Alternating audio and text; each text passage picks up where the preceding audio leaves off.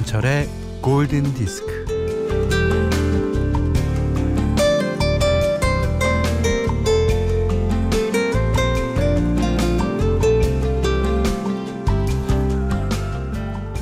계절이라는 게 참 그래요. 예. 봄날 아주랑이 속에서는 꿈을 꾸게 되죠. 어떤 가능성이 막 피어올라요. 아, 뭔가 할 수 있을 것 같아.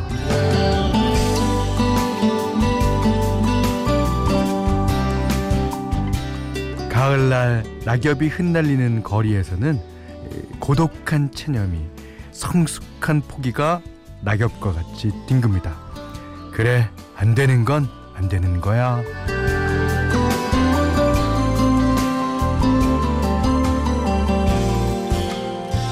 가을엔요, 곧 다시 만날 사람인데도 헤어질 때면 그가 보이지 않을 때까지 서 있기도 합니다.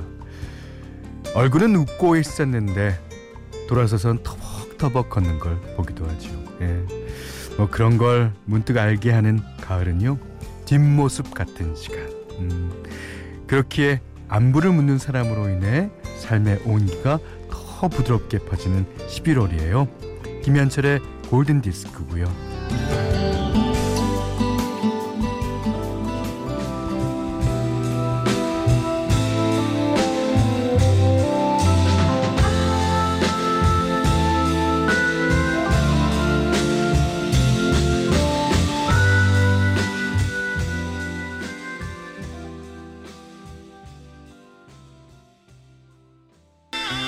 이지혜 씨가요. 노벤버가 왔네요. 하, 이 노래 들으면 뭔가 아련합니다. 네. 변정민 씨도 캬, 볼륨을 높여보네요. 어, A Wider Shadow of Pale, 프로칼럼의 노래죠. 11월에 진짜 딱 어울려요. 가을은 발라드의 계절인 것 같아요. 그 원래 발라드는 장르라고 보기는 좀 힘듭니다. 그래서 이제 재즈 발라드, 락 발라드, 그다음에 팝 발라드, 힙합 발라드도 있죠. 그래서 이제 어 발라드는 가사가 좀 아름답고 좀 느린 노래를 어, 칭하기도 하는데 그 겨울은 이거보다 더 느린 약간 스윙 재즈가 어울린다고 생각하고요. 봄에는 약간 좀 통통 튄 보사노바나 뭐 modern rock 여름에는 어, 댄스곡이나 아니면 더 헤비한 락이나 삼바 같은 예. 게 계절에 따라서 어울리는 음악이 있는 것 같아요. 물론 이 시간에는 뭐든지 들어도 다 좋지만요. 자, 오늘은 금요 스페셜 어, 왠지 11월스러운 노래 뭐가 있을까요? 어, 신청곡 많이 올려주세요. 골드에서 선물 드릴게요. 자, 문자 미니로 보내주시면 되는데 어, 문자는 샵 8000번, 짧은 건 50원, 긴 건 100원이고요. 미니는 무료입니다. 김현철의 골든디스크 1부는 메리츠와 재생보험 주식회사 목편과 베도라 지차 예. 셀로닉스 현대해상화재보험 전자랜드 쇼핑몰 현대자동차 대광 로제비앙 도미나 크림 동탄 호수공 라크몽 쉐보레 세라젬과 함께하겠습니다.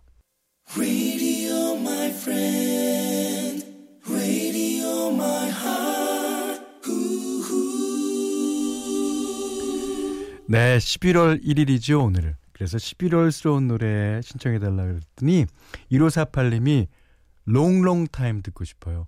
꼭 로드 맥큔 아저씨가 불러야 해요. 예, 찬바람 부는 날씨가 로드 아저씨의 목소리를 부르네요. 어, 그래 주셨습니다. 로드 아저씨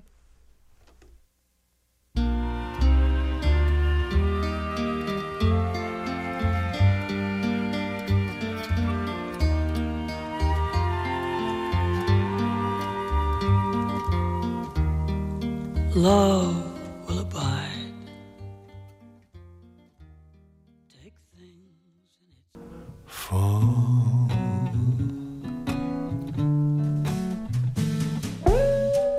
야, 정말 좋죠. 이지아 씨가 신청해 주셨습니다. 11월은 깊어가는 가을이니까 에릭 클랩튼의 Autumn Leaves 어떨까요? 김선영 씨도 신청해 주셨는데 우리가 11월과 어울리는 노래 세 곡 들으셨어요. Long Time, 로드 맥큔의 노래, 그다음에 Don't Know Why, 네, 음, Don't Know Why가 누구 노래? 아, 노라 존스 노래. 제가 음악이 너무 좋으니까 이렇게 잊어먹어요. 에릭 클랩튼의 Autumn Leaves까지 세 곡 들으셨어요. 오.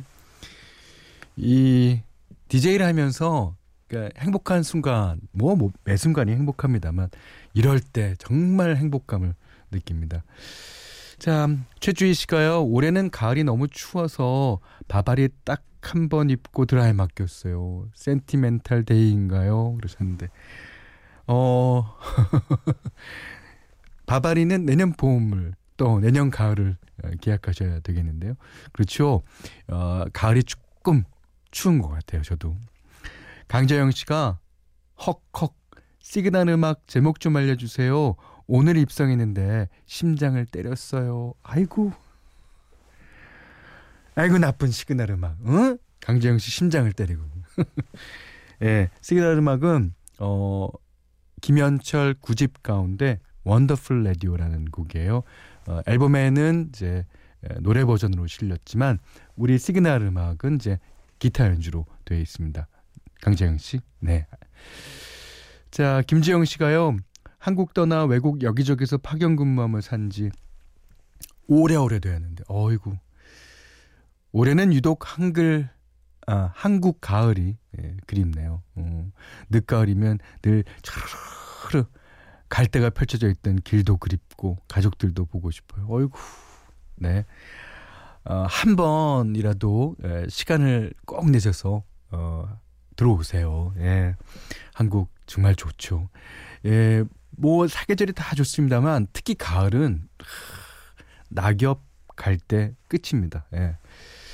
음, 5912님이 11월스러운 노래 스카이락의 예, Wildflower. 어, 지금 신청이 너무 늦었나요? 그러셨어요? 스카일락 와일드 플라워 띄워드립니다.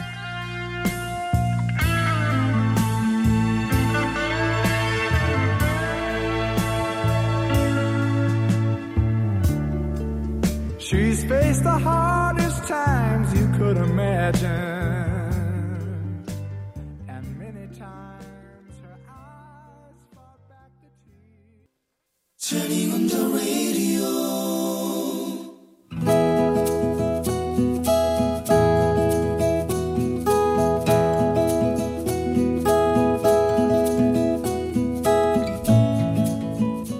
여자는 고등학교를 졸업하고 읍내 우체국에서 일하고 있었다. 그녀에게는 남친이 있었다. 남친과는 어릴 때부터 동네에서 같이 어울려 놀다가 연인이 된 사이였는데 그는 서울에 있는 대학교에 다니고 있어서 두 사람은 장거리 연애 중이었다. 그러던 어느 날 공장을 운영하는 전신의 큰아들이 아버지 공장 일을 물려받기 위해 고향으로 내려온다. 그리고 우체국에 드나들다가 그만 여자를 좋아하게 된다. 안녕하세요. 아, 오늘도 등기 우편 보내시게요? 아, 아니요. 오늘은 제가 맛있는 거 사드리고 싶어서요. 아, 죄송해요. 저는 끝나자마자 집에 가야 되는데. 아, 그럼 어, 대까지 바래다 드리겠습니다. 아, 저 이상한 사람 아니고요. 저기 저 공장에서 일하고 있어요. 예, 성함은 알고 있어요. 우체국에 여러 번 오셨잖아요. 서류 보낼 일이 많아서 정신없었는데 덕분에 일이 잘 해결돼서 밥이라도 사려고 그랬죠. 저야 뭐 제가 할 일을 한 것인지요. 남자는 여자가 점점 좋아졌다. 없는 일까지 만들어서 우체국에 들락거리며 먹을 걸 사와서 직원들에게 인심을 쓰기도 여러 번. 여자도 그런 남자가 싫지는 않았지만 서울에는 남친이 있었다. 하루는 엄마가 야야 요즘 읍내 말들이 많던데. 무슨 말?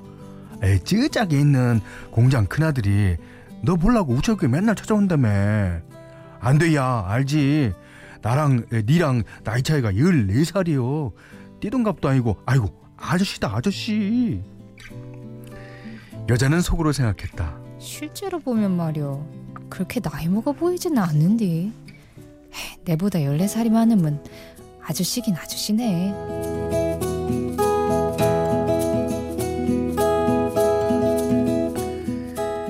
남친은 멀리 있어 무심하고 남자는 자주 보며 챙겨주니 없는 정도 생길 판이었다. 그날도 남자가 우체국에 왔는데 마침 여자의 엄마가 그를 보고 아이 쟤그 아, 쪼까 그 시기한데 아이 단도직입적으로다가 우리 아그는 서울에서 대학 댕기는 애인이 있어요. 그 짝도 나이가 있으니까 좋은 사람 만나서 결혼해야죠. 잉? 하루는 남자가 여자에게 물었다. 아, 저기 서울에 있다는 그 사람이랑 결혼하기로 했어요? 아, 아마 그럴걸요. 오빠가 취직하면 서울 가서 살게 되겠죠. 아, 그래도 그 약혼자는 아닌 거죠? 그렇긴 하지만서도 그 와중에 취업 준비로 바쁜 남친과는 연락이 뜸해지고 있었다.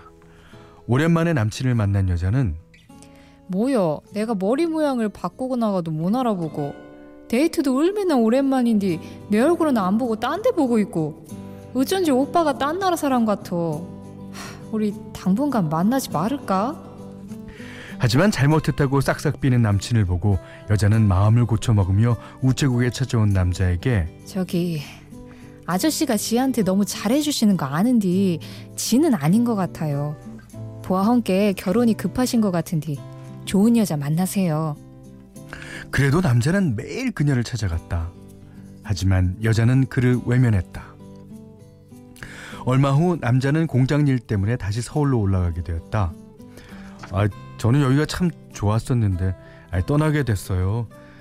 저 없어도 밥 잘 챙겨 드시고 남자친구와도 잘 되길 바랄게요. 남자는 그렇게 떠났다. 서울에 있는 남친은 대학 졸업 후 취업을 했지만 아주 먼 지방으로 발령이 났고 세상에나 세상에나 거기서 직장 동료와 사귀게 되었으며 결국 여자는 남친과 헤어지게 되었다. 여자는 고향에 있고 싶지가 않았다. 새로운 곳에서 새 출발을 하고 싶었다. 그 여자는 터미널을 기웃거리며 막연히 고향 떠날 생각을 하고 있는데 멀뚱히 서 있는 여자에게 남, 다가온 남자가 있었으니 어? 저기요. 어메 아저씨 아저씨가 여긴 웬일이세요? 와, 우리 거진 1년 만이네요. 사실 공장님 때문에 가끔 여기 왔었는데 아, 그쪽이 불편할까봐 우체국 쪽으로, 쪽으로 는 가지도 않았어요. 그렇지만 늘 궁금했는데 잘 지냈죠? 네, 뭐 그냥저냥 지냈어요. 며칠 뒤 남자가 우체국으로 여자를 찾아왔다. 아저씨가 어, 어쩐 일로다가 아, 본론부터 말할게요. 예, 남자친구랑 있었던 일 들었어요. 이제는 제가 옆에 있어도 되는 거죠? 결국 두 사람은 14살 나이 차를 극복하고 결혼했다. 그리하여 아들 둘, 딸 둘 낳고 함께 45년을 살았다.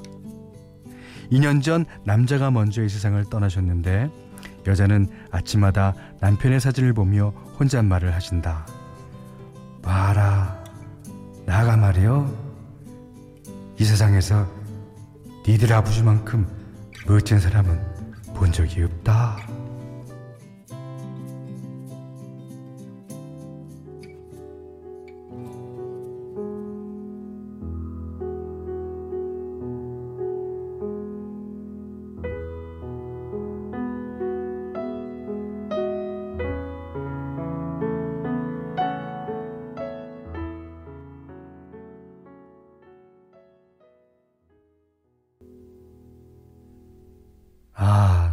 멋지죠. Piano Solo라는 곡입니다. 엔니오 모리코네의 그 Love Affair OST 가운데서 어, 띄워드렸었습니다. 예.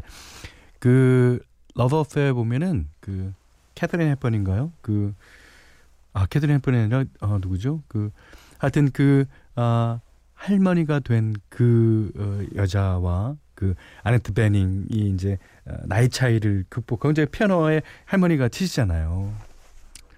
그것서 아네트 베닝이 노래를 부르죠. 아. 자, 송경희 씨가요. 헉 순간적으로 눈물이 확 고였다가 떨어졌어요. 어유. 당연한 걸지도 몰라요, 이게. 예. 어, 이영경 씨는요. 오늘 눈물샘 제대로 저격이네요. 이러다가 코끝이 찡 하셨습니다. 어, 0604님은 현디 오빠 초등 2학년 아들과 제주 놀러 와서 Love Diary 듣는데 아들이 이 코너가 제일 재밌대요. 오호. 아들이 벌써 라디오의 연기를 아시는군요. 예, 너무 집중해서 듣네요. 라고 어, 그래 주셨고요. 5983 님은 캠핑 가려고 짐 싸놓고 신랑이랑 애들 기다리는데 아이고 라디오 소설에 몰입해서 그만 눈물이 뚝뚝 떨어지고 말았네요. 음악마저도 예 그러셨습니다. 그 라디오 소설은 예, 제목이 Love Diary입니다. 아니 근데 뭐뭐 뭐, 어, 맘대로 부르셔도 돼요. 예. 두근두근 인생극장. 네. 자, 아, 이 사랑이 진짜 위대하죠. 예. 이 글을 보내신 분은 어, 조현우 씨인데요. 조현우 씨 부모님의 러브 스토리였습니다.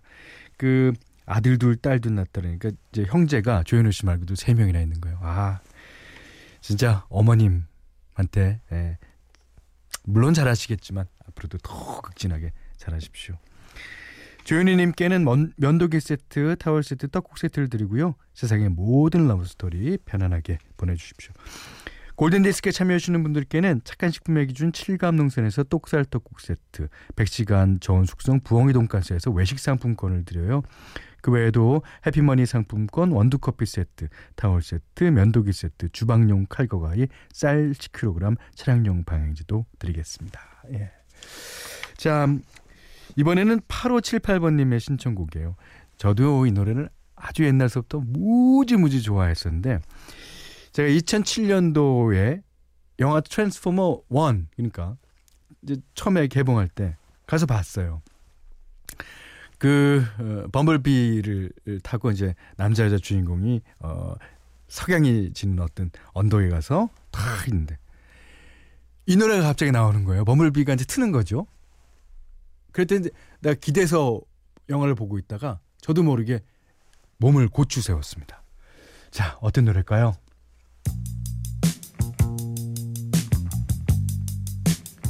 The Player, Baby Come Back.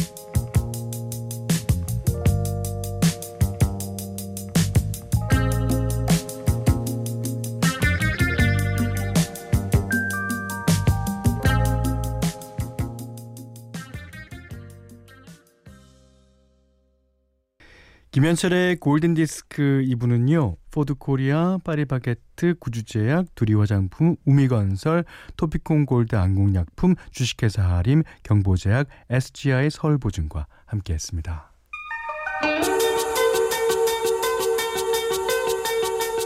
자, 지금 나오는 음악은 최혜진 씨가 시청해주신 T.S. Fears의 Everybody Wants to Rule the World입니다. 어, 박재석 씨가요, 현디의 랩, 순간 가수가 부른 줄 알았네. 저 가수예요. 저 가수란 말입니다. 네. 너무 자연스러웠어요. 래퍼 현디. 감사합니다. 자, 5159님은 어, 며칠째 계속 골디를 듣다 보니 예전에 라디오 들으면서 플레이리스트 만들던 때가 생각나네요. 선곡과 사연이 가슴에 와닿아요. 잊고 지내는 사람들 생각도 간절하게 나고요. 그래서 감사합니다. 어, 그래서 라디오가 존재하는 이유고요. 자, Tears for Fears의 Everybody Wants to Rule the World 계속 감상하시고요. 오늘 못한 얘기 내일 나누겠습니다. 고맙습니다.